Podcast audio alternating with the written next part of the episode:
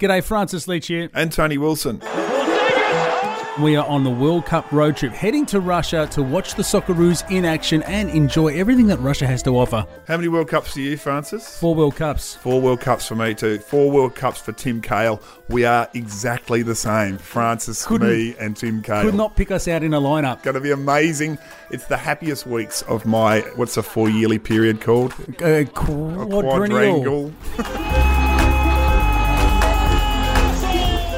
What do you know about Russia? Well, I, almost nothing. I knew that they invented the fancy card work at the 1980 Olympics, and I'm hoping that we go retro. No, I just want cards, flashcards being moved around like at the 1980 Olympics. Soviet flash mob. Exactly, um, and that's and the only other thing I know is that I just got my fan ID, and to spell Anthony, they've decided to spell it with what looks like a three at the start. Um, either that or a pair of breasts on the side.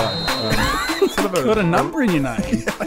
I'm not confident I'll be able to take you around the street signs and the, the linguistics of the place. Well, I'm only going there for one reason, and that's because Sting told me the Russians love their children too, and that's what I'm going to try and find out whilst I'm there. Uh, they do also, I think this is something I've just picked up on the news, but they do also now control the world. So they've got that under their belts just by making friends with the people that own the Facebook algorithm On the road in Russia for the World Cup, we will take you there wherever we go. You're coming with us on this podcast. If you know anyone who's really keen on the World Cup or just wants to go to Russia, make sure they subscribe to this podcast as we hit the streets of Moscow and beyond, Tony. Australia. До свидания, Tony.